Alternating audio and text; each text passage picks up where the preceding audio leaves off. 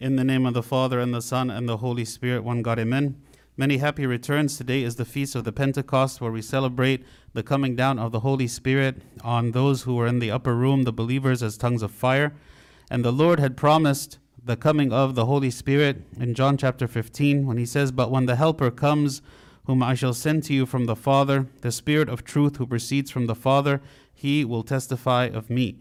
And one of the great mysteries of the, the, the, believers or the Christian faith is the fact that the Holy Spirit who dwells in each one of us is the one who allows us to hear from God, to do His commandments, and to live a life that is pleasing to Him, and to be in union with Him, because now the Lord Himself is dwelling within us.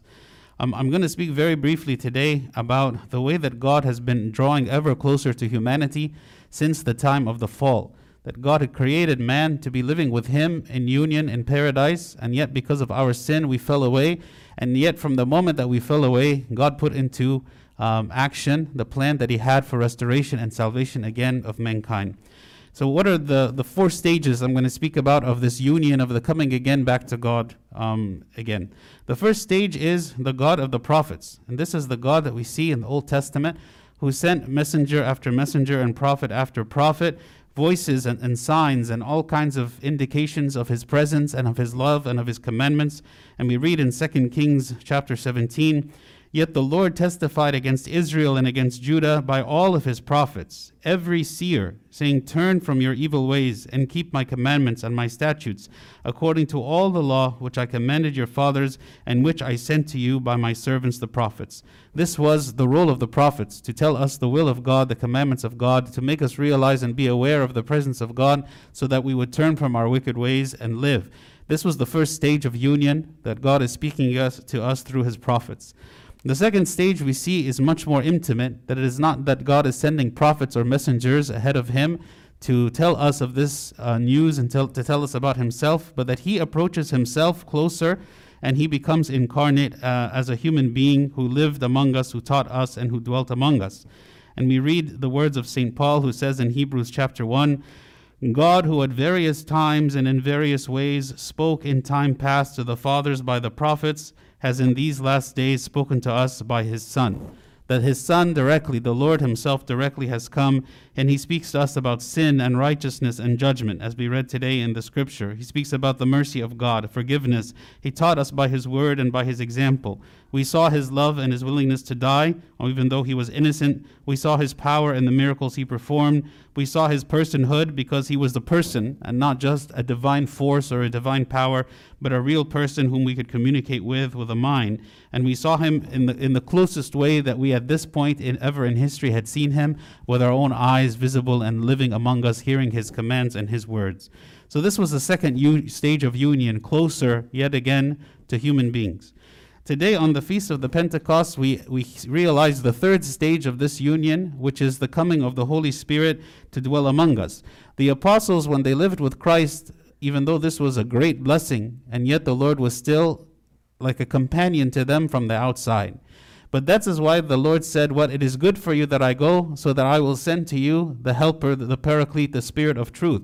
That when the spirit of truth comes, that he will actually dwell inside the lives of each person, not simply externally, not just so that we could see and hear him from the outside, but so that we can experience him in our spirit from the inside. So, this then is an even closer union that the Lord approaches us even more. He doesn't speak with an audible voice, but mysteriously inside our spirit.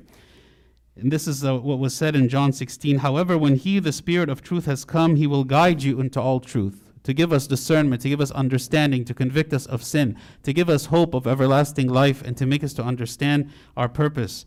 This is the third stage of union, the one that we uh, realize today in the Feast of the Pentecost. The final and fourth stage, which I call here the ultimate union, is the union that we will have with the Lord in, in eternity.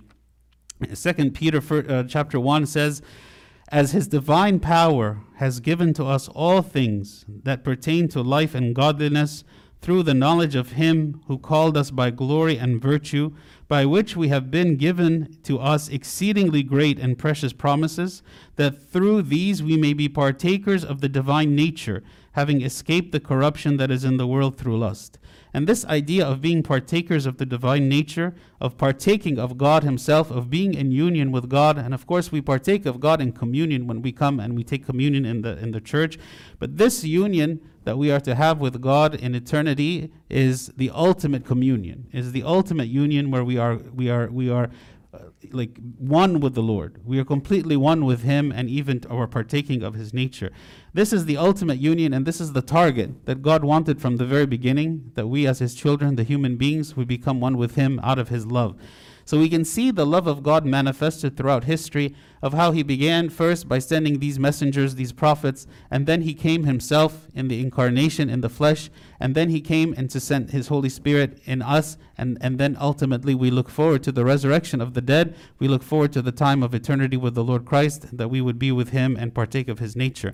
So, if anything, when you take a step back and you look at the whole process of salvation, you see the love of God manifested and how much He cares for us and how much He is seeking after us, drawing closer to us. And He asked us each what in the book of Revelation when it says that the Lord is standing at the door knocking.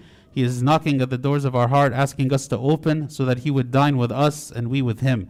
The only thing preventing this process from, from complete, completion is us.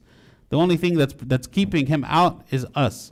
So when the Lord says, Open the door for me, He says, Open the door, accept my words, accept my commandments, accept my way of life, accept me into your heart, and then you will live fully. You will live the full life that I have called you to live. So we celebrate on this feast of the Pentecost one of the great milestones in the history of the faith, in the history of Christianity, in the history of the people of God, of the, the entering of the Lord into us as, as believers for our salvation. And we celebrate this today, and glory be to God forever. Amen.